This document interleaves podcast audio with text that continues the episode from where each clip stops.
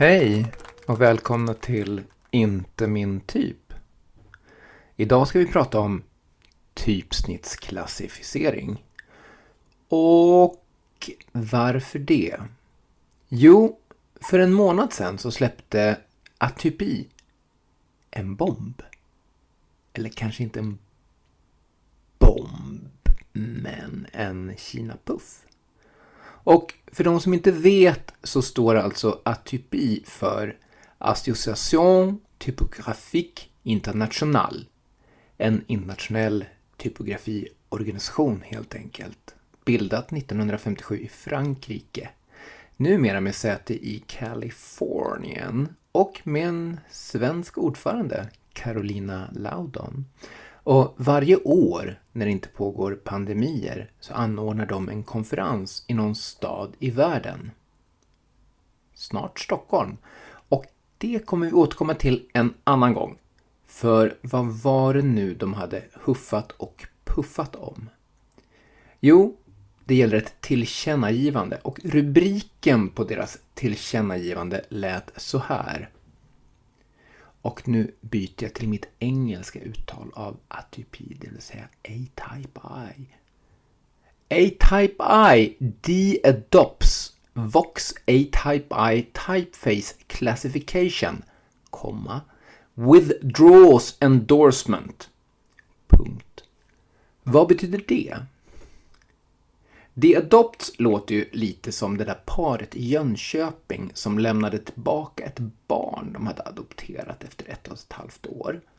Eh, men jag avviker från ämnet. De, eh, det vill säga Atypi, inte paret i Jönköping, har till slut bestämt sig för att helt kapa banden med den typsnittsklassificering som den stått bakom sedan 1962 och som hade skapats av en av Atypis medgrundare, Maximilian Vox.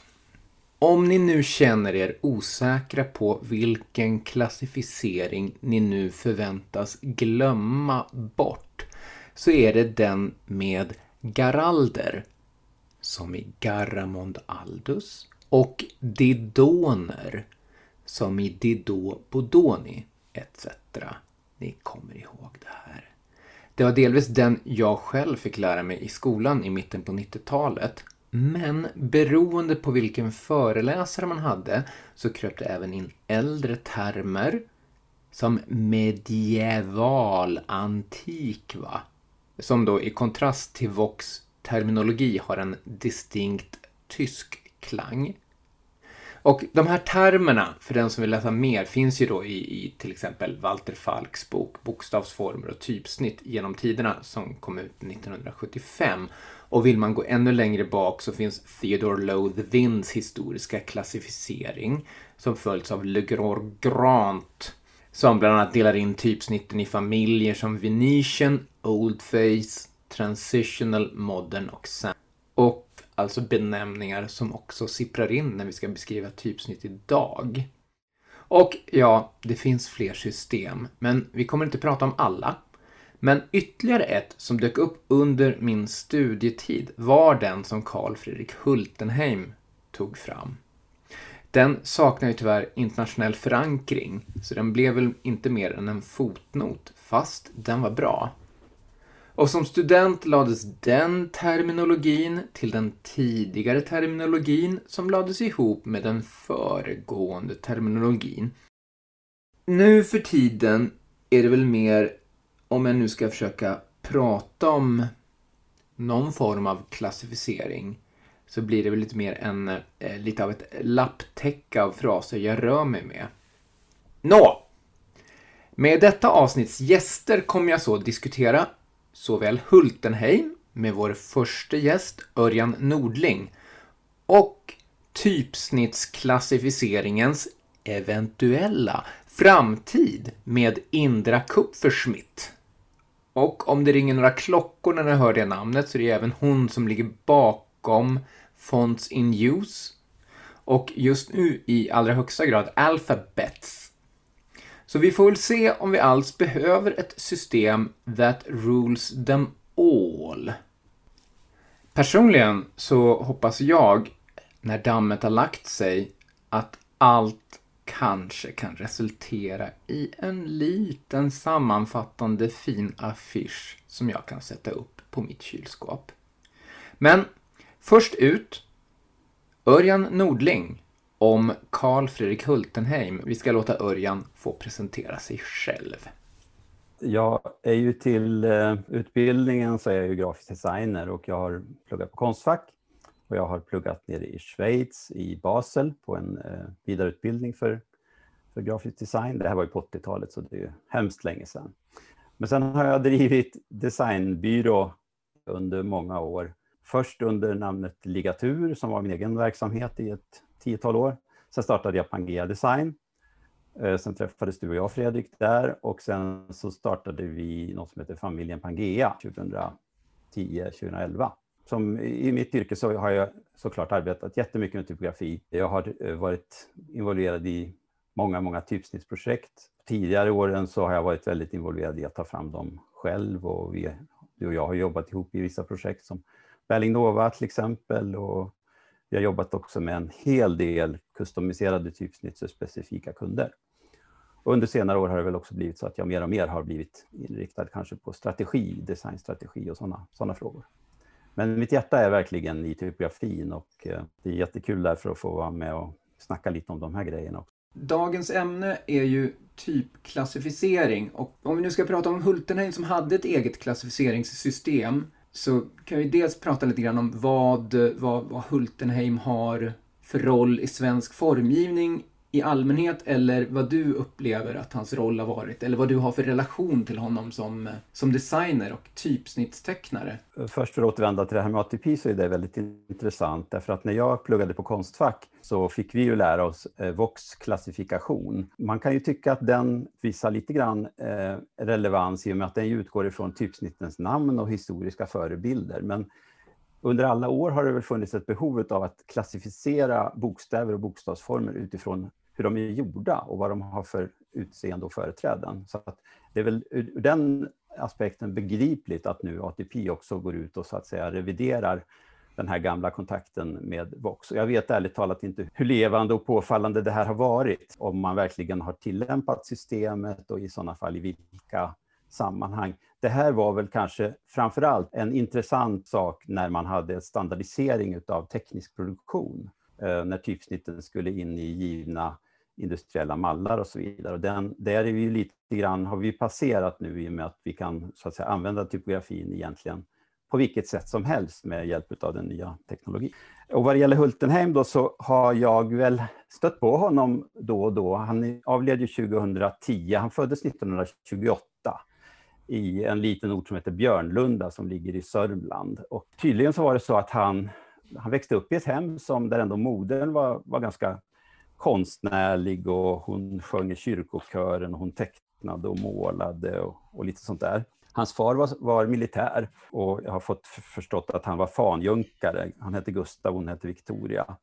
Och hans hem verkar ju ha präglats ganska mycket av någon slags karghet. Han har berättat i en tidskrift som jag skulle säga är utgiven, var utgiven av Guldägget, den här Platina 1995, så pratade han om föräldrarna om att det var en, de var som liksom förstenade och han såg dem aldrig gråta och det var väldigt lite känslor och så vidare. Och han frågade sig då, har de redan fällt alla tårar? Men, men sen så modifierade han de här omdömena lite grann och sa att det var nog ändå så att eh, han lämnades ganska mycket ensam och det här gjorde då att han fick vara väldigt beroende av olika synintryck och att han att de här tog överhanden och kanske skapade den värld som han sen kom att leva i. Och det var ju starka och väldigt vetgiriga ögon som han hade. Han var ju hela tiden en väldigt kritisk person och säkert också mycket intresserad av det som mötte honom.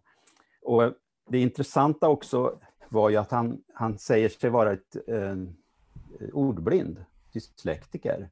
Och det är också, tycker jag, en intressant aspekt på att han då kommer att jobba med de visuella uttrycksmedlen för läsning och för eh, uttryck med, med bokstäver när han har den, den problematiken. Är inte det en ganska spännande och intressant tanke att han kanske på något sätt kompenserade de här tillkortakommandena eller problemen eller hur vi nu ska, vad vi nu ska kalla det för med hjälp av en otrolig kunskap då kring just bokstaven och det uttryck som den gav. En slags överkompensation nästan. Man säga. Ja, kanske det på något vis. Så han beskriver, det finns en intressant intervju av Gunnar Orlander från 2003 där han just intervjuar Hultenheim och där han beskriver sin, sina problem helt enkelt i skolgången. Hur han på något sätt kopierade texter i huvudet. Till exempel rabblade upp bokstäverna i alfabetet för läraren och kunde inte det.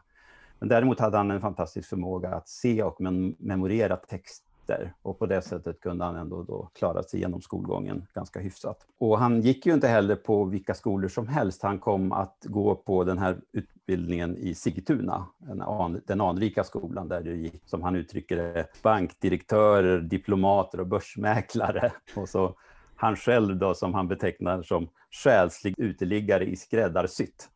Eh, det var hans, hans egen bild utav, utav sig själv i det där sammanhanget. Det, det låter lite grann som en självmytologiserande del det där också. Ja, det, det, kan man säga. Han, var nog, han var duktig på det, att skapa en bild av sig själv på det där sättet. Och hans eh, uppväxt präglades också övrigt av att han gick bland annat på Charta och lärde sig bokföring och maskinskrivning. Läraren i bokföring sa att han skulle nog inte kunna ge Carl Fredrik Hultenheim godkänt, varpå Hultenheim försäkrad att jag ska inte ägna mig åt bokföring. Ja, och då veknade läraren och så fick han ett B i alla fall som avgångsbetyg.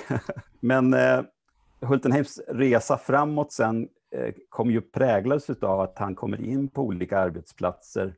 När han var 22 år så fick han anställning på ett ganska välrenommerat eh, företag i, i Halmstad som hette Meijels boktryckeri. Och eh, han blev till och med då, som han säger, anlitad där för att hålla föredrag för boktryckarna i Halland. Så att redan då hade han lite grann, fick han en aura av att vara en, en kunnig person. Och han sa också att när, det hjälpte honom eh, när han skulle hålla det här föredraget för att han till middagen så beställde han ett Dry Martini. Och det hjälpte honom att liksom gå igenom den här ganska svåra processen som 22-åring. Mitt egen relation till Hultenheim har präglats av någon slags, som jag tror många under 80-talet, en slags beundran och även en slags undergivenhet, därför att det här är en person som varit med och präglat mycket av vårt synsätt. Jag skulle säga att under 1980-talet så var det mycket saker som skedde inom den grafiska branschen.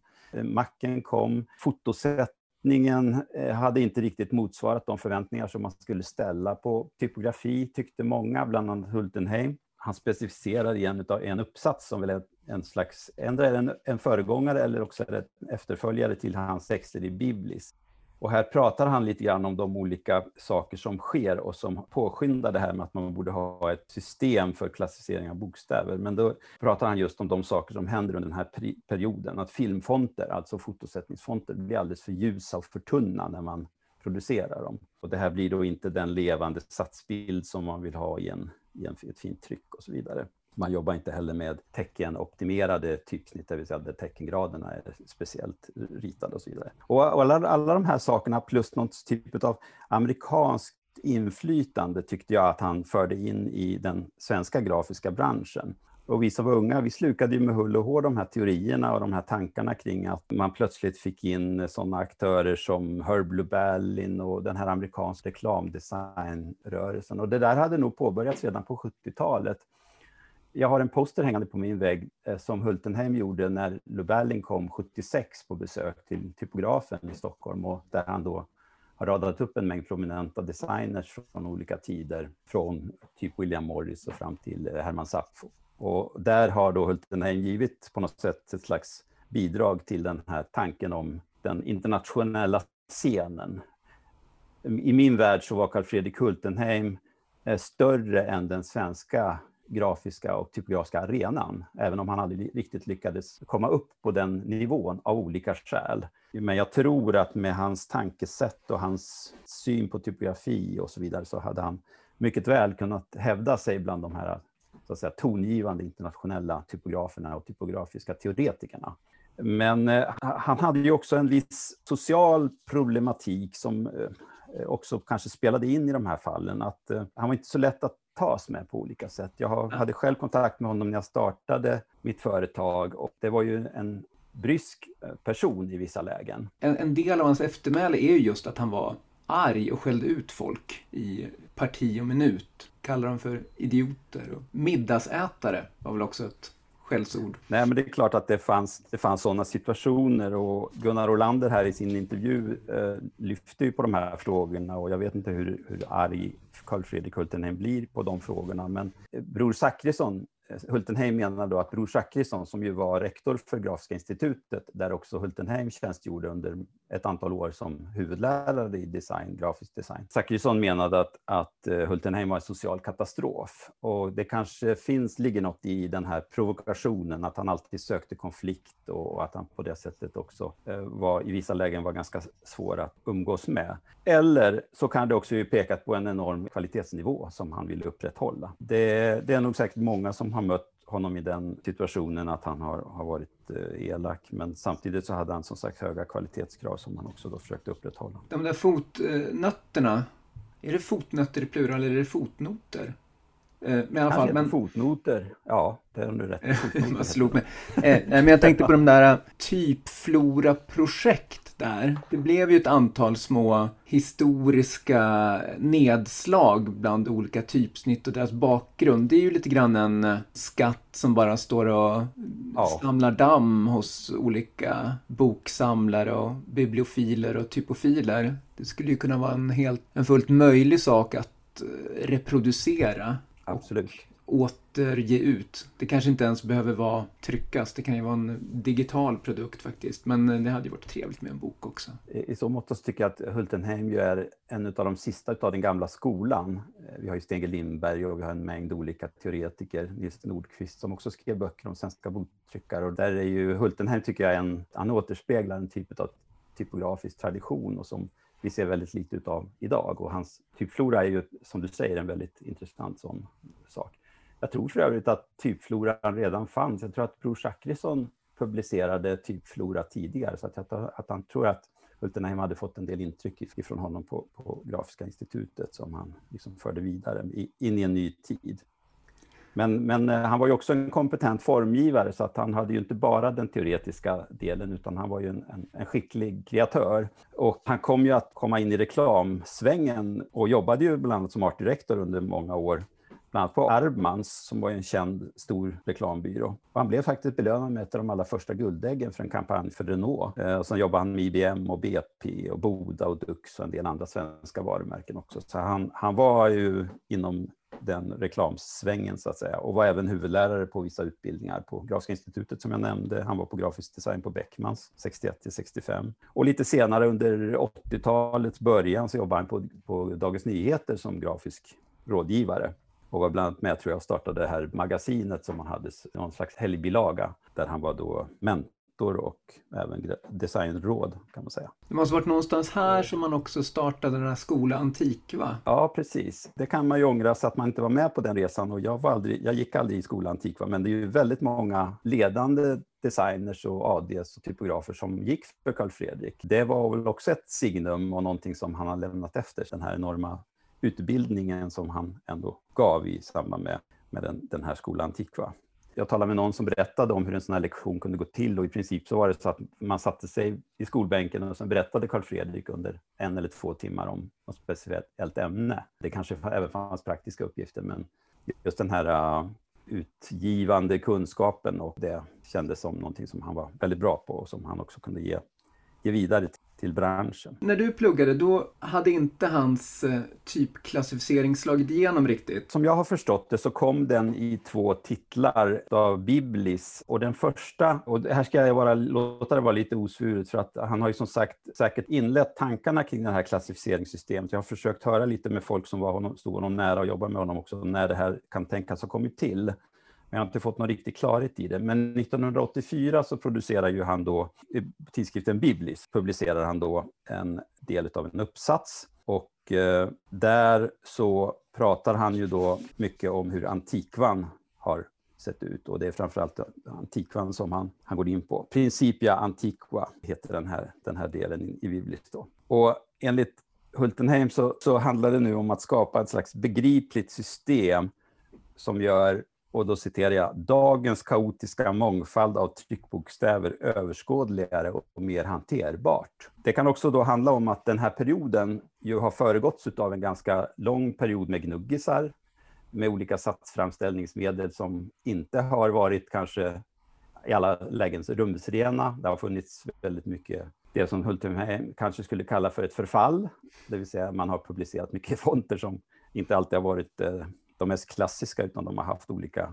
funktioner och, och så vidare. Och just för att på något sätt stämma ordning i, i den här bäcken så har då Hultenheim velat klassificera och skapa en klassificering. Och det som är, jag tycker är lite banbrytande i hans tänk, det är väl ändå att han utgår inte ifrån den historiska kontexten eller namn som Fox-klassifikationen gör, utan han utgår ju från hur bokstäverna helt enkelt är, är formgivna och i, hur, beroende på hur de ser ut. Och ur den aspekten så är det kanske också märkligt att det inte har fått större gehör i den grafiska branschen. Jag pratade tidigare om, om Hultenheim som en viktig aktör i, i, internationellt. Jag tror att det skulle kunna finnas ett, ett möjlighet att utveckla hans systematisering på något vis och, och, även förankra det djupare. Och det är möjligt att andra har tagit vid och, och gjort det här, men, men i Sverige så är det ganska tyst just om, om de här sakerna. Han skriver ju, han gör den här uppsatsen som jag då inte riktigt vet om den är förlagad till Biblis eller inte, men han kallar den för Some types are more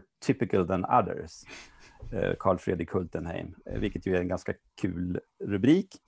Och eh, här pratar han också då om, om dels de olika hävdvunna klassificeringarna och att de inte fungerar. Men det intressanta är ju den att han inte överhuvudtaget nämner Fox klassificering. Eh, och om det beror på att han tycker att den är urdålig eller om det beror på att den inte har vunnit gehör i Sverige eller något, det vet jag inte. Men det var i alla fall den så att säga som jag tyckte var förekommande på den här tiden på 80-talet. Om man refererar till någon så var det ändå den. Och Walter Falk som du var inne på 1975, han skriver ju den här i sin bok Bokstavsformen och typsys, så skriver han just om klassificeringen att citat, en kommitté för grafisk teknik inom Sveriges standardiseringskommission arbetar för att ta fram en sån här klassificering. Och den bygger då på den föreslagna svenska klassificeringen bygger när det gäller termerna till stora delar på det franska systemet. Så att då har man ändå i den svenska nomenklaturan har man bestämt att det ska vara Fox som har varit vägledande. Och jag, tror att, jag tror att Hultenheim inte gillade det och jag tror att han hade ett bättre system själv och det var då det som han publicerade i, i Biblis. Och om man ska återkomma till det systemet så refererar han ju till Linné som ju har gett oss hela det systemet kring arter och species. Och han pratar initialt om Linnés fyrdelning, alltså där man pratar om klass, ordning, familj och species. Och så bryter Hultenheim ner det här och omvandlar det också till ett slags typografiskt tänkande. I, klass, I klass så skulle man kunna tänka sig piktogram och fonogram inom eh, eh, begreppet ordning, handskrift eller trycktyp till exempel. Familj kan vara brutna typer, antikva, skripter och så vidare. Eller species, enskilda typkaraktärer. Och när han då försöker att utveckla den här tanken så man då att klassen, ja det skulle kunna vara till exempel det latinska alfabetet. Det är ju en, ett givet, en given familj. Ordningen skulle kunna vara trycktyper. Och familj skulle kunna vara den allmänna typkaraktären, helheten hos alfabetet, hur det skulle se ut. Och species, det är då de små detaljer som bygger upp bokstavsformen, som seriffer, linjekonfiguration, geometri kanske, om det är en, en sån serif. Och sen så poängterar ju Hultenheim att en sån här sortering, och där är han ju ganska själv, har en ganska stor självinsikt, för han menar att en sån här eh, sortering är kanske framförallt utav teoretiskt vetenskapligt intresse. Att kunna artbestämma bokstäver är en viktig Eh, parameter och något som är viktigt. Och då har han en ganska intressant också koppling till populärkultur, för han menar att det är lika viktigt att kunna definiera bokstäver utifrån något slags klassificeringssystem som att definiera att eh, man har en fuga utav Bach eller man har en låt utav Boy George. Boy George är då för de som är lite yngre så det var ju en stor artist under den här perioden, men att kunna hitta ett system där man då kan sortera in bokstäverna på samma sätt tycker han är viktigt. Och det som han utgår ifrån generellt som är den allra viktigaste delen i det här, det är ju att skrivverktygen, de som for, det som formar bokstäverna, kopplingen mellan det verktyg som formar bokstäverna och deras slutgiltiga form och funktion är som man ska lyfta fram i klassificeringen. Och det känns ju också som ett relevant tänk att man istället för att utgå ifrån eh, någon typ av historisk kontext så tänker man sig att de verktyg som har format bokstäverna, det blir de som avgör också hur de sorteras in i någon slags olika fack. Ett problem där, som är samma sak med Vox, det är ju egentligen att med persondatorns ankomst, även innan dess Så de, dels är det ju svårt att ringa in redskapet när redskapet är liksom ett antal vektorpunkter. Och dessutom så finns det ju en modern produktion av typsnitt som man ändå kan kalla för hybrider där man har lite inspiration från det och det och det. Den drar lite grann åt det venetianska men det är också liksom med, med en samtida klackform som är skarp och ska fungera i små storlekar. Alltså det blir ju, den, där blir det helt plötsligt lite svårare att ringa in den. Ja, det är helt sant och vi kanske kommer att komma in på det sen när vi pratar lite om hur det här klassificeringssystemet eh, egentligen fungerar i verkligheten och för och nackdelar med det. Men en definitiv nackdel är ju att Hultenheim inte specificerar ganska mycket de här mellanformerna och de hybrider som du är inne på. Han har ju exempelvis ingen klassificering för skripter eller skrivstilar eller fantasistilar och så vidare som ju då finns med i Vox klassifikation, utan han lyfter framförallt sans-serifen och antikvan med sina biprodukter. Han pratar ju då om en namnstruktur, Hultenheim, som handlar om diagonen som är bredpennans rörelse, det diagonala skäret. Transit som är en slags mixad form av bredpennan och en graverad bokstav. Vi skulle kanske kunna kalla det för övergångsformer vertik, som är då mera den här kopparplåtsgraverade bokstaven, Bodoni och, och dem. Sen kallar han det för något för line, och det är då bokstav som är utförd med typ idén om passar och linjal. Det kanske inte är de verktygen, men tanken är just det här geometriska. Idag lider vi ju mycket av de geometriska sansrifferna som finns överallt. Så de, de, de här fyra eh, delarna bygger liksom upp hans system sen då.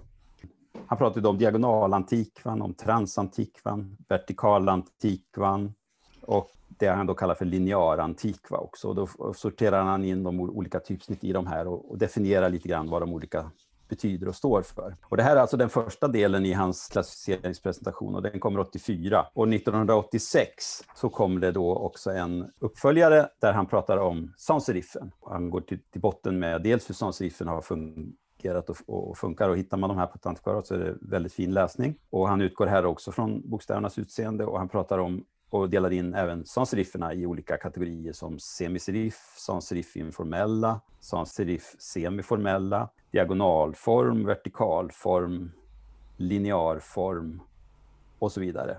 Och lyckas på det sättet att skapa en, ändå en begriplig bild av det här systemet. Det man väl kan säga generellt är att det är en relativt ändå hög teoretisk nivå på det och kanske namngivningen också kan kännas ibland lite grann svår att komma ihåg och följa. Men den har ändå en akademisk nivå, skulle jag, upplever jag som. Ja, jag tänkte rent klassificering som eh, begrepp eller fenomen. Jag kan ju inte säga att jag till vardags lutar mig tillbaks på eller söker via typklassificering riktigt. Utan det är ju mer kanske ett redskap för akademiker eller de som precis har börjat intressera sig för bokstavsformer och vill på något sätt sätta dem i ett sammanhang. Precis, jag tror att kännedomen om bokstavsformerna och hur man så att säga, kan använda dem handlar också i hög grad om appliceringsområden. I alla fall för oss som är designers. Hur ska vi använda bokstäverna i vilka olika sammanhang? Hultenheim återkommer också till en av, jag tror det är en intervju med Olander, så återkommer han till det här om kunskapen om att till exempel använda ett kallt typsnitt som Bodoni tillsammans med ett varmt typsnitt som kanske har en mjukare linjeföring. Att den här kännedomen om bokstavsformerna och deras inneboende kvaliteter också är någonting som är, är, väldigt viktig. Och att man inte heller kan helt fullt utgå från en klassificering utan att ta hänsyn till typsort, typgrad, bredd på rad etc. Alltså en massa andra aspekter som ju kommer in när man bedömer och jobbar med typografi. Så att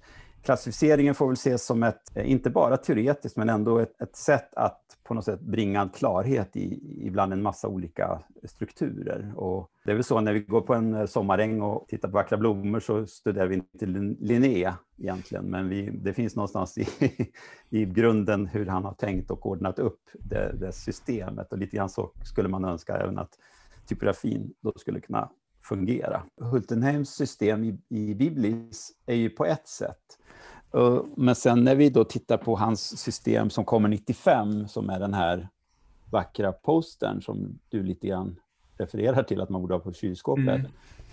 Här har han faktiskt förenklat systemet. Åtminstone så har han förenklat och minimerat antalet klasser så att det är något färre antal. Det finns, jag tror det är åtta klasser inom hans första biblisystem. Här har han då sex olika klasser på respektive Antikva och Sans-serif. Och eh, det kan ju också då lite grann leda till att man tänker att han modifierade systemet och utvecklade över tid. Och jag tror också att tiden, som du säger, eh, gör att om man ska ha ett system så måste den på något sätt vara så att det täcker in eh, hela den här enorma produktionen som också förekommer nu utav typsnitt av olika slag. Och om man tittar på eh, Fox eh, definitioner här, en reprodukt exempelvis, vad skulle det vara för någonting? Ja, det är då ett teckensnitt som, eller typsnitt som han kallar det teckensnitt, vars karaktär antyder en graverad form, ett träsnitt eller kopparstick. Så vidare. Han pratar om något som heter ornater, sirade och ornerade typsnitt. Och idag det finns ju mixer utav det. Det finns kanske en ornat som har inslag av en reprodukt.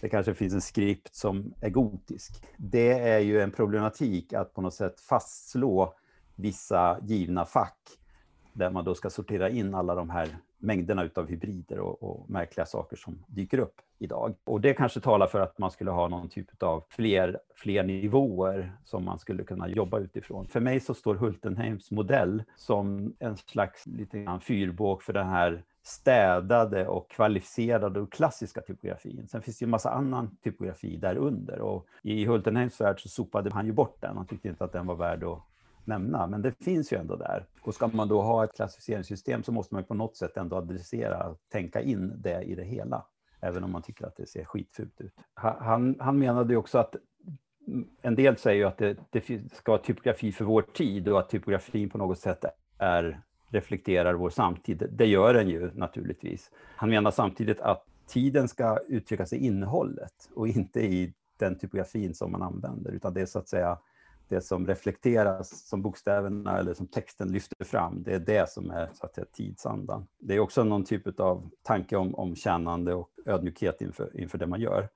Samtidigt som det då också idag finns en problematik eftersom budskap och all typ av förmedling av text är så impulsstyrd och är så eh, kortvarig, sannolikt. Vi har, vi har liksom inte den typen av långsiktighet, varken i vårt läsande eller vår informationsinhämtning som vi hade tidigare. Och jag tror också det avspeglar sig på den här typen av doktriner, att det blir svårt att, att genomföra dem i alla lägen. Jag undrar om vi har någonting mer? Har vi kramat ur Hultenheim-trasan? I intervjun med Gunnar Olander så frågar han Hultenheim du identifierar dig ju med en demokratisk hållning. Finns det demokratiska typsnitt? Och då svarar Hultenheim, alla goda typsnitt är demokratiska, det vill säga för alla lika. Och på samma sätt så är i bästa fall typografin till för alla. Eh, och då blir ju min tanke att eh, en klassificering är viktig ur ett demokratiskt perspektiv också. För om man klassificerar bokstäver och deras särdrag, då skulle det kunna vara en välkommen del av modern design och typografi. Och för många idag vet ju inte varför och hur bokstäverna kommit till och ännu mindre hur de ska användas på ett kommunikativt sätt. Så att eh, ur den aspekten så vore klassificeringen ett väldigt bra sätt att kunna inspirera och pedagogiskt motivera bokstäver och typsnitt. Okej, okay. ja men det var bra. Det kanske får bli eh, sista ordet om Karl Carl Fredrik Hultenheim och hans typsnittsklassificering. Tack för din medverkan Örjan. Tack Fredrik. Och eh, sista ordet är nog inte sagt. Härnäst så kommer vi prata med Indra Kupferschmidt om kanske vad som händer härnäst.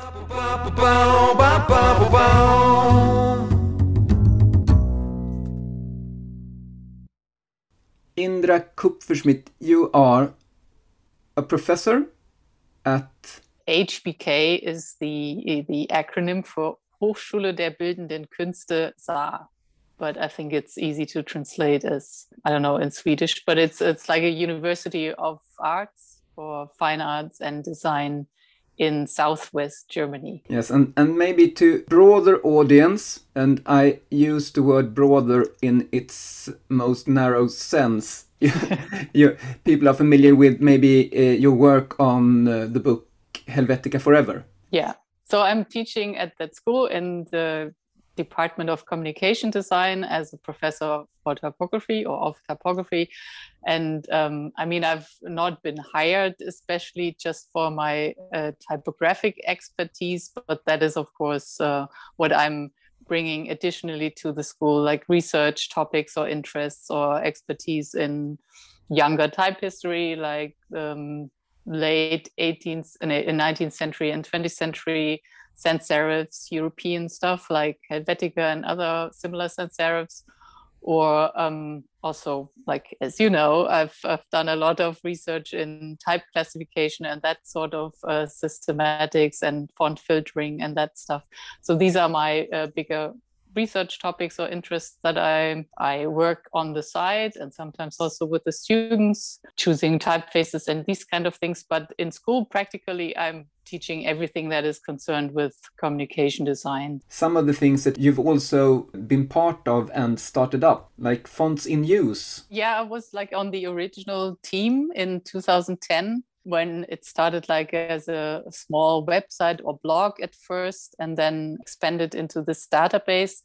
But i am focused on other projects so in around 2015 16 so since then i'm not really active in uh, on that site so much anymore. But yeah i've uh, been like in the original writers team and uh, contributors. And one, one of founding mothers fonts in use. And also Alphabettes, that's up and running. That it is, yes, uh, ever growing. And that was sort of like that happened uh, at the same time when I sneaked out of Fonts in Use a little bit. Also around uh, 2015 was uh, when this was founded. And at the time, or also still, I find this is a, a more important project or worthwhile that took all of my fun project time, like spare time apart from work. Or what is it? Work, free free time. We cannot really differentiate uh, between that. So yeah, um, uh, from 2015 on, I I focused on that and talking to all of these fantastic women all over the world, and that also uh, really contributed to my understanding of all of the different scripts, all of the different needs of the users and design realities across the world. And before that, of course, also I was more or less limited uh, with contacts in the Western Europe, US, and maybe also Australia or New Zealand. Uh, I had friends and colleagues that I talked to, but no one in India that I knew, or in, in Southeast Asia, or South America. And um, by starting like by, by having this this fantastic group of women from all over the world, really jump started a lot of other things that um, you have much more resources for people you can recommend if someone asks for a recommendation for a writer or a designer or a speaker or something and I, I feel like this really has enlivened the whole type scene maybe just for me or mostly for me because we're also actively uh, profiting or contributing there. But i also want to think like for the rest of uh, you all when it comes to people that you see at conferences people that you read from that is much more diverse than just six years ago i would say. Yeah you how did you react to this not backlash but the debate that came with the it's time to act uh, manifesto you wrote? Yeah, that was uh, quite tough. like at the time where the the discussions were uh, really hot and and also quite uh, say strong and uh, hurtful also in a, uh, in some parts.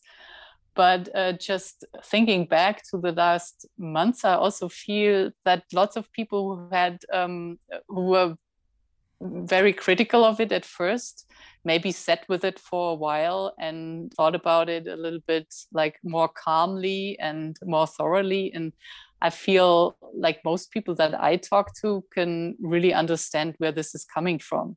And it's of course uh, not coming from me. So i was the person who technically posted it on the blog but i've not been the person who wrote this article, of course.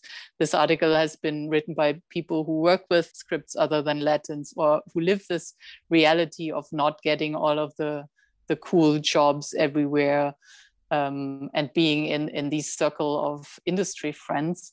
Um, and I felt that this must have been, uh, of course, a given for everyone, but I think it's not something that everyone understood at first. And I feel like there's almost no real good argument to deny these people their contribution and their belonging in this industry. And I understand that if we want to make this industry a little bit more diverse, and see and hear from these different scripts and different designers, we also have to find ways how they can participate financially and economically and give them jobs and not say, oh, yeah, I'm, totally into um, Indian scripts and Indic scripts and so interesting, but I'm doing this job for, say, Microsoft or whoever is, uh, is uh, commissioning a new Devanagari. And um, maybe we have to move more forward towards this that i'm passing on this job to a person that is really from this region and uh, knows the script by heart i just emailed with david jonathan ross uh, shortly before a talk about super old bitmap fonts that i made in the early 2000s and he asked about this to show to his students. And i said oh yeah what do you want? I also have i have to admit a horrible arabic horrible Cyrillic, horrible Greek and Hebrew bitmap fonts that I made without knowing anything about the script. And this was around like 2003 or something. I didn't even question myself that uh, they asked me like I had this job to to make this typeface family for this device uh, like or this client and yeah, you make the Latin and then they ask you for a Hebrew version. And then I said, okay, yeah, I can also make a Hebrew version. Looking briefly looking up, oh, how do Hebrew letters look like? And then you do this. And I would never ever do this again. and I'm super ashamed of this. But I feel like this is the mindset of the ever and all knowing Western designer who is asked for a job and also you feel flattered that you you get asked for, to do like a multi-script family. But i think that we have to realize that there are people in the world who can do this much better and more maybe also much more creatively. Because now i stuck to the archetypical forms of the one arabic sample that i found or something like this. And uh, someone who's uh, who's native in this script could maybe come up with much better solutions that i could have never dreamed of i guess this is a perfectly good uh, moral position but I think the hard thing is to ask anyone to say no to a commission when there's not a lot of money anyway in this business for a lot of people. That's true, totally. And I think also there are times where you can uh, just not turn down a job because you have to pay your rent or something like this. But there are also perfectly good and plentiful examples in the world where an established designer gets these kind of jobs over and over, or like a, a corporate agency is doing lots of multi-script type design and maybe only employs Western designers. It uh, it doesn't really um, have to be the same that like that your company is turning down the job but it could be an opportunity also to hire someone like who's maybe an immigrant in Sweden, but who has also like this second knowledge of having this mother tongue or like uh, the exposure to a different script. And yes. that could also be a really good thing for like a, a company to have a more diverse um, set of designers there. Absolutely. It could be very educational. And uh, I think maybe in 2003 you, you, could get away with it but these days you yeah. get called out for doing something like that. Yes. You should be happy you didn't do it today.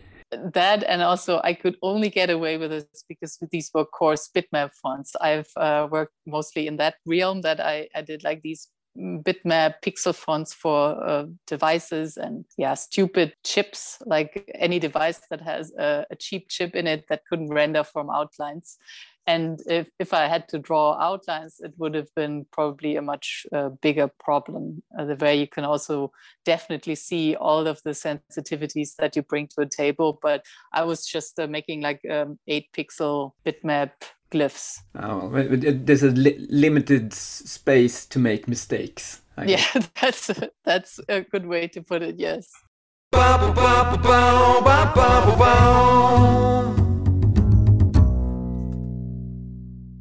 How would you define typeface classification for someone who's just randomly started to listen to this discussion? Is it sorting typefaces according to visual aspects or features and into groups? That that sounds much better than classification already, because uh, I, I just said this because uh, it's the most used term for it, but I actually try to avert, uh, uh, avoid the term classification because it's not really what we need this for or what we're doing with this.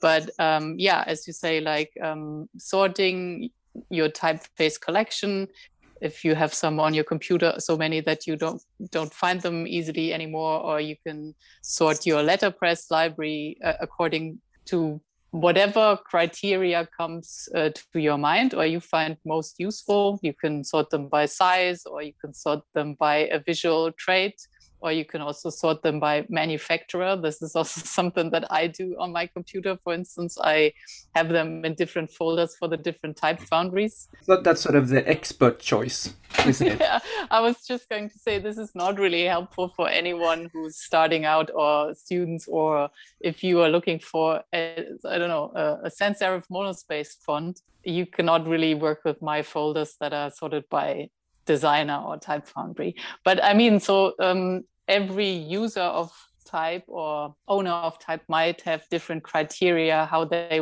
want their fonts or any collection to have sorted. And that's also a little bit uh, the first problem that you run into. So what are the criteria you want to sort them by or find them by? And is there an inherent hierarchy in these things? Like something like in biology or books or other species, you have a taxonomy means that there's like a first order of division, and then there's subgroups and further subgroups and further subgroups. But this is something that is already um, that we could ask if type classification or type sorting has to have such a hierarchy so that you say, well, there are sans serif typefaces, and then there are subgroups of, of sans serif typefaces, and further you can further divide them by this criteria and something like this. You have uh, made some kind of uh, proposals based on the Noordzij cube. Why yeah. do you find it so useful? it, it, wasn't really based on the Noordzij cube uh, at first, or uh, that didn't occur to me. But um, I did an internship and started working uh, in the Netherlands a little bit, where I also learned uh, calligraphy with Frits Myers. So he taught me um, broad nib calligraphy, like with a, a, broad nib or a broad brush, and um, pointed nib calligraphy with a pointed nib or a pointed brush. And as soon as I learned how to write letters with these different tools and see how the tools sort of like promote different letter forms, I sort of like had an aha moment or an epiphany that I felt like, oh, this now it all makes sense. Now I understand why old style letters look like this, and the sort of the the later ones that the um, Anglo Americans call modern. We call them uh, klassizistische Antiqua. I, I, forget what it is in Sweden, but like Didot or Bodoni. that the they steel, look steel nib. Uh, or? Yeah exactly. Steel nib or pointed nib. They these typefaces look like this because you can write them with these uh, pointed nibs or steel nibs and apply pressure on it in the vertical. And once i understood this i thought like oh this is ideal to subdivide the big groups with because it also largely relates on how you maybe feel about these typefaces. That the one is maybe like the broad nib is a little bit more approachable and wobbly and organic or something, and the steel nib is, is much more vertical and regular and stiff in a way. And uh, so, uh, based on these writing systems that are also, of course, the basis for the Noordzij Cube and his whole theory of writing, I thought that this would also be a, a good additional criteria to to look at typefaces like uh, printed typefaces with, and also sans serif typefaces and slab serif typefaces that were not really written with these tools. Like with a steel nib, you cannot really yeah well you can write a slab serif with this if you if you really want to but um the typical forms that these two tools produce are still visible in, in these processed forms that came later, like the sans serif or slab serifs. So um, and then I tried to find terms for this, and the terminology is always the most complicated in this whole mess that we're talking about. As you already said, like, yeah, and the Swedish call it this, and the Germans, the Swedish call it a little bit like the Germans, and the French terms are completely different. But in the end, we all mean the same groups, basically. So we're talking about the same features and traits, and we all use different words for this. And I tried to find words that are a little bit easier or easier to understand by just looking at the typefaces. And then you can maybe describe what you see instead of inventing another term like Didone. Because if you don't know anything about Didot or Bodoni, you don't understand anything about this term because it's it's like, like a fantasy name. Or also if you well, the, the historical words like Renaissance or Klassizistisch, which the Germans used, yeah, that is uh, that is understandable if you know type history and how the letters looked like in the Renaissance. But if you don't know anything about this, that doesn't make sense for a typeface that was designed last week to call it a Renaissance typeface. So I called the Renaissance old style broad nib principle um, dynamic, or you could also say humanist, maybe. As a, um, I, of course, came up with the German terms first that make more sense than the English ones. Uh, but internationally, you could call this principle maybe humanist typefaces. And then the second, the more stiff and regulated principle, uh, I called um, rational at first or static. That's a little undecided, or yeah, there's we're missing a good uh, English term for this. Um, lots of people call this modern, but there's also nothing modern about these 18th century typefaces, really. No, and typefaces designed today might as well have exactly. basis from the Venetian Renaissance. Yeah. So now they, I'm sorry, I, I find the word re-adopt so funny, but they are re-adopting the ATypI Vox uh, system. Uh, one of the critiques is obviously it's not good enough anymore, and I have read it's been referenced as imperialistic as well. Uh, I guess that could be that one of the classes is non-Latin which is kind yeah, of it's, funny. it's even worse in the German version. Uh, it's called um, fremde Schriften, so like foreign scripts, or you could also say exotic, so anything alien. You can also just call them alien fonts. Yes, I, I think the, the biggest problem is that we were super concerned with that stuff in the 20th century in the Latin using Latin script using Western world. And now sort of like through internet internationalization. Oh gosh. Um, yeah you know what i mean? Yes. adopt this way of thinking to um, for everything else and the rest of the world and other scripts and that doesn't really work. And i also think that uh, we shouldn't do this or not even find maybe another univ unified system for every single script in the world, because that will only lead to compromises. And maybe also sort of um, you you just find the the lowest common denominator sort of a thing. And i rather see i don't know 15 different uh, ways to filter typefaces for that is fitting for every script out there. So you could have maybe your own description and own way of sorting for I don't know Thai typefaces and Chinese, of course, and Arabic. So why do we have to come up with one system that works for everything?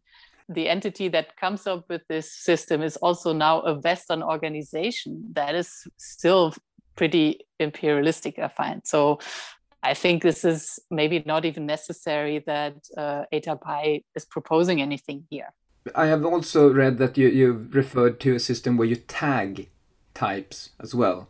That anyone, sort of rather democratic, can tag types and give them certain rather subjective qualities. So when you search for typefaces, you can search for chubby or yes. cute or horsey or anything. I guess there is an academic as, as, as a way to sort of translate uh, knowledge to students and put it in a context. Yeah but what do we want to teach to the students? Or maybe we want to um, explain some things that help them to choose typefaces better or more easily or more fittingly. So I'm not using uh, any scheme to teach type history to my students or that they have to learn all this terminology or something, but I show them what feature or criteria in a typeface influences their use and what kind of typeface maybe is more usable here than there. So you could, of course, uh, argue that a script typeface is maybe not the best for a signage system or something like this. So it's, I think it's rather that you want to talk about these features in typefaces with your students, but that could also be proportions and stroke thickness and any kind of criteria. So I don't even see any classification in the traditional sense as uh, the big useful teaching tool necessarily. Because uh, if you just have sort of like a catalog of features that you talk to the students about, and terminology that is just as helpful i would say if you then also connect it with why do i have to care about this? Because if you have a high contrast typeface and you look from it uh, from afar the the tiny parts go away and then it looks like a stencil typeface and something like this. So explaining this is much more useful than telling them okay Didot typefaces are not legible or something like this. Um, so i think um, we every teacher has to ask themselves what they actually want to get across and just that the students can recite all the groups by heart doesn't make them understand anything about typefaces necessarily. But i'm thinking even if we have uh, several separate systems your idea of uh, having a sort of a tool based definition of type broad nib steel pen. This could also be applied to Arabic or Chinese. Or am I being ignorant of their tools now? I don't think that uh, at firstly, I don't know enough about these scripts that I could even say what is the determining um, thing that they want to separate the, the, the styles by. And I'm also not really um, basing it so much on the tools, but the forms or the, the principles of forms that they result in, which is basically closed counters, regular proportions, um, these kind of things. Like if if all characters are similar weight or they have very different weight and and and this so so what we see also in a sans serif typeface because if you compare different sans serifs you don't see any tools in there that they were written with or a geometric typeface we have not even mentioned that yet is um, of course also not really tool based although i connected like in my writing sometimes to uh, drawing tools like called this Redisfeder or speedball um, nibs yeah. or something like this but uh, to come back to this idea of tagging, what you also said is uh, that different users have different ideas how to, they want to find a typeface. And uh, what we can do with like a, a system of any kind is suggest some of these tags that are sort of very visible, very foundational. And then you can add your own descriptors like happy or sunshine or a wedding or something like this. But I suggest that sort of like I could suggest, okay, we have um, basic tags like serif and sans serif and stroke contrast and no stroke contrast and uh, I don't know, varied proportions, not varied proportions, or something like this. So these can live in the same sense as a tag as well. And that is the difference to a taxonomy in the sense that you have first is the most important criteria, then is the second most important criteria, then the third most, and it goes down, tickles down. But for users, it's not even so clear from what directions they are coming. So do you firstly want to filter by stroke contrast or by serif? So you can come from either from right or from left or from bottom or from top. And so if you have different reading directions, a taxonomy doesn't make sense. So it's rather one big miscellaneous mess of tags. I got this idea after reading the book Everything is Miscellaneous. Do, do you know this by David Weinberger? No. You could put this in the show notes of your podcast, something. It's a very good book that talks about that you have different needs for sorting in a physical world. Like if you uh, have uh, a print shop or you have a store with actual products that have to live in a certain corner with the vegetables and with the canned food and with the cheese. But if you work in a digital work, which with a database, you can maybe find uh, the yeast with the baking um, supplies and the cheese department or something. So you can have that from different angles. So you can have different paths how you end up at a typeface or a fruit or something like this.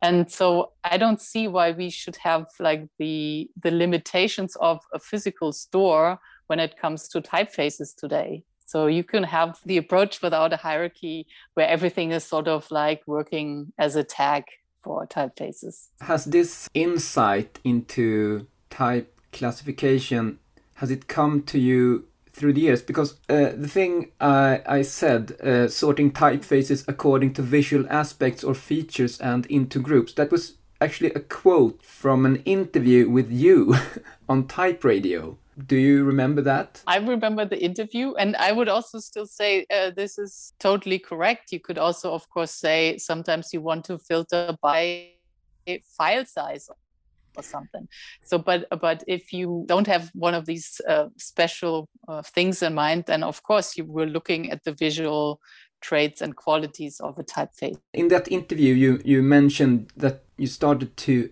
engage in discussions about type classifications in 98 when there was a proposal for a new mm -hmm. DIN classification and i just yes. I, am wondering uh, has your focus shifted or has sort of as a designer you kind of want to have a classification on a sheet visually that you can put up on your fridge and hang it over your bed because you're a designer and this is the stuff you put over your bed. But uh, what, what i've seen you do now is is actually writing and reasoning around what is actually needed and I can't see a poster in this. have you have you moved away from this idea? Or yeah, yeah, you're exactly right. That I think I started with uh, this type classification in the sense of okay, someone wants to make one, but the one that they're proposing is shit, so I propose a better one, but not really asking myself, oh, do we need this at all? So of course I evolved or like I learned stuff in the 23 years uh, that's uh, that gone by since then, and also um, lots about our industry has changed, technology has changed, and also how uh, works have changed, and also how I teach and what I see that my students remember after a while um, is of course something that contributes. So um, instead of uh, sort of um, thinking of okay, we have to have one let's make a good one i now of course also ask myself what do we really need this one prescribed thing and um, currently we're also still or a new working on a DIN classification after this group that was busy in, in the 90s has disbanded for almost 20 years. The com committee that I'm working with or on is back together working on the type classification for, for the German market. But um, the problem there is also because it is referenced in other norms that we cannot really retract it so easily. Of, uh, otherwise, you could also, um, every norm has to be put to a test every five years, and the committee has to decide, oh yeah, it's, re- it's still relevant, we need this, or we, um, we can keep it as is, or we want to update it, or we can just delete it, sort of like retract it, what ATypI now did, sort of. Uh, we wanted to, or like we discussed uh, about like if we should retract this norm, this German standard for type classification. But the problem is that other norms are uh, referencing this one, and it is, uh, is it would make a huge mess if you deleted the type classification and then you had to rework all of these other standards that refer to it and maybe also in in sensible ways so this is a thing where like you, your brief is you have to come up with a system to replace it because we, you cannot not have none. And so here i'm i'm working sort of like towards a good version that is sort of being the least shitty or is doing the least damage or something. But in in other parts for instance now teaching it's it's exactly what you say that it would be so cool to have a pdf to send out and something to put on your wall and of course i've also done versions of this but depending on what who i'm talking to and what i'm doing this can always look a little different. I've uh, um, devised some font filtering systems for different websites and different companies over the years and all of them are a little bit different. They come maybe from a different angle they're more complicated or more refined or like have more different criterias than others. Sometimes the database is very limited and then it has to work in this way. So i think um, the cue could be to have lots of different versions of something as long as we are sort of like agreeing on the general principles that we're talking about. Well, we have it, it's adopted as Swedish standard as well, and I guess it will somehow create waves all through countries who have standardization linked to the typeface classifications. Yeah, I think most of these, at least the German and the British one, are from the 60s or even 50s or something. And um, as we talked about, the, the type world has been physical back then. And that was, of course, also sort of like a tool for printers, how they could sort their cabinets with metal fonts or later maybe their disk for phototype or something like this. And um, maybe it was also needed to communicate with your clients better or something. But i think by now we see that uh, all of these systems that are as old as them like the british and the german are pretty identical apart from the terminology uh, don't really work for the environment we're working in now and also the the need has maybe is now a different one. And if you're really honest there's the only good argument today is yeah we need this for teaching for all of the vocational schools in germany and that we are citing the standard and other standards. But otherwise there's no good argument why you need a, a DIN norm, like a, a national standard for typefaces. That is, this is a ridiculous, super German idea, I find. and I wouldn't mind if, if every country just got rid of this. The problem is only that uh, if every font site ever on Foundry always uses different filtering methods and different terminologies and different ways, then it's also just harder for users to, to find what they are looking for. So um, instead of spending the energy and time on type classification systems or uh, other criteria or systems, we could maybe spend the time on a good terminology wiki or something like this. Yes, maybe that's the way to approach it. I, I can only assume I saw the on the ATypI Twitter feed, your name and Catherine Dixon's was mentioned quite soon as someone they should talk to how to solve it. But if you if one maybe you don't want to give it away now, but one suggestion would be start an ATypI wiki. yes, it's exactly the su- suggestion that I'm going to make next week. Ah. Because I'm also um, I I started something like this a, a while ago, but I'm also I proposed this uh, or we talked about this in the DIN committee that we rather keep the uh, like the thing that you can put on your wall rather simple and then uh, massively expand uh, the part in the standard that is talking about terminology and criterias and visual traits and all of this. So what is a stroke contrast? Um, what happens if your stroke contrast is uh, large or not large or something like this, because that maybe gives uh, the user of a standard, like the reader of the standard, who can be any layperson, doesn't even have to be design students, or design students also sort of like an understanding why they even should pay attention to how their typefaces look like. And the good thing for something like if you had like a list of terms with ATypI or housed at ATypI is that you could uh, easily do this multilingual and international because then you could work together with experts from all over the world that um, bring the translation to it, but also the, the different sort of conventions in the different countries. And then you have uh, sort of when if you talk about stroke contrast in a Western way, you have sort of what we call normal stroke contrast. But if you um, write with a similar tool, uh, the Arabic script, it is actually reversed or also in Indic scripts. So it is already weird to say reverse contrast because that means like something is off or something like this. But you could you could have like a chapter about stroke contrast much more multifaceted to bring in the different approaches from from the different scripts to to work with stroke contrast and something like this or terminal treatment.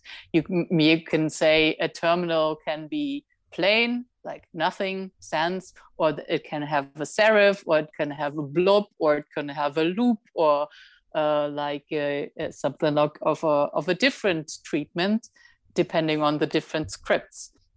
So you maybe uh, have like this these set of different things that are explained and then tell the user, yeah, look at the stroke endings, um, look at the stroke contrast and look at the proportions and then you you can probably satisfyingly differentiate all of the typefaces that you have in front of you when, when i was in touch with you like 10 years ago there was about to be some kind of work at ATypI, uh, but then you wrote to me that it sort of uh, never happened. So maybe this time around. Yeah. Well, it was in, in 2010. There was the conference in Dublin where they voted to not like the the Vox classification anymore, and then the uh, there was also a special interest group. And the year after, in 2011, I set up like a, a workshop with uh, Nick Sherman at the conference in Reykjavik, where we proposed like some of our not so traditional ideas. Like he was more arguing for, well, just go with everything. We could just use tags like on no hierarchy in the tags and I argued a little bit for, yeah, but something like serif is a more important tech than wedding, maybe, and they shouldn't be on the same list or something if you just have an alphabetical list. So I still think this is quite useful when you teach about typefaces or talk about typefaces or also just present your filtering system. But technically, like in the back end, they can be tags nonetheless. They are like all the same level of tags but if you, for instance, you go to a, a website of a manufacturer, what are you presenting as filtering options to, to the user? It doesn't really help if you present them with 500 keywords they're just like all sorted alphabetically or something. So there should be sort of like um, a UX design, how you approach the, the filtering there if we talk half as much about UX in when it comes to font filtering on a website, uh, we would probably uh, go much further or uh, a longer way than still every time talk about type classification and using that term and it feel like it's it's the favorite topic of everyone and their mother forever and always. And no no no it's i mean now it's uh, pretty timely and relevant but um, i feel also everyone had like have has their own proposal. And i have the good system now and no i have the good system. No i have the better system here. And in the end they're uh, like oftentimes not improving anything and most, sometimes when i look at a proposed i think like so how do you think this is better than what we have so far? But of course, I'm also not deep in their minds and what they thought, why they needed it this way and not this way. I don't think that you can stop this or stop people from devising a new type classification, but it's also uh, illusional to think that we can have this one official system that everyone is, is going to be happy with.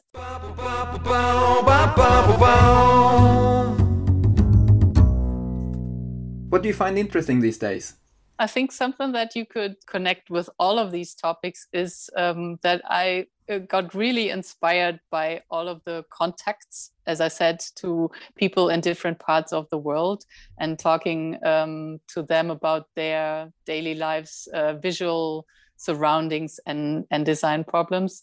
And that uh, connects to lots of things that we are all busy with. So the opportunity to bring people from different countries to my school classes because they're all online. You can have guests from, I had like a, a guest teacher from Oslo, a guest teacher from Mumbai last semester. One is in uh, like uh, is teaching about Japanese typography and these things. That is something that I'm I feel hugely enriching with this whole online teaching experience. And they would never come to Saarbrücken otherwise and, and give a class there. And that's also something that you could maybe enjoy in your podcast that you uh, have sort of correspondence from uh, like the opposite angle of the world, uh, African designers or someone in Korea or something to learn more about like what they are working on. And that's also the best part about these online conferences now that uh, I remember super fondly last June was it when the first type lab like the, the type lab of the typographics conference was the first online conference that we experienced in this pandemic.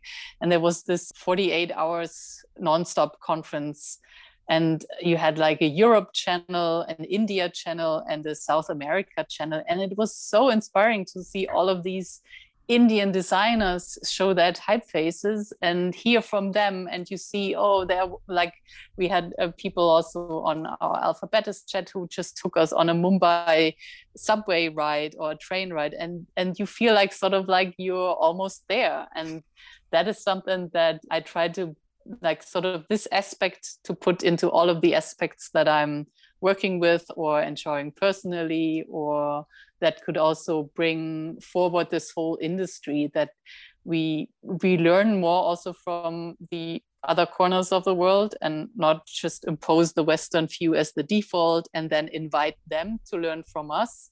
But I feel like this whole online era now is also an opportunity for them to invite us to their place and their realities and their routines and and scripts and typefaces. With the lockdowns, we don't really have hard lockdowns in Sweden, but our worlds shrunk a bit, but they also expanded beyond yeah. limits.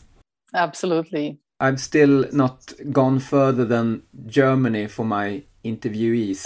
yes, we had. Well, um, every step, like every time you approach, or like, or you go further 800 kilometers, and then you're in Buenos Aires at some point.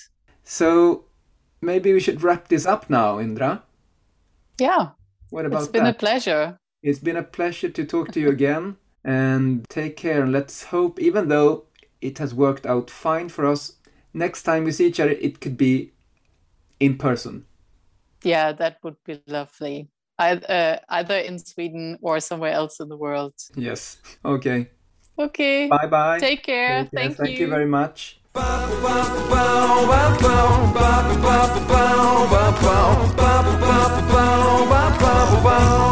Yeah.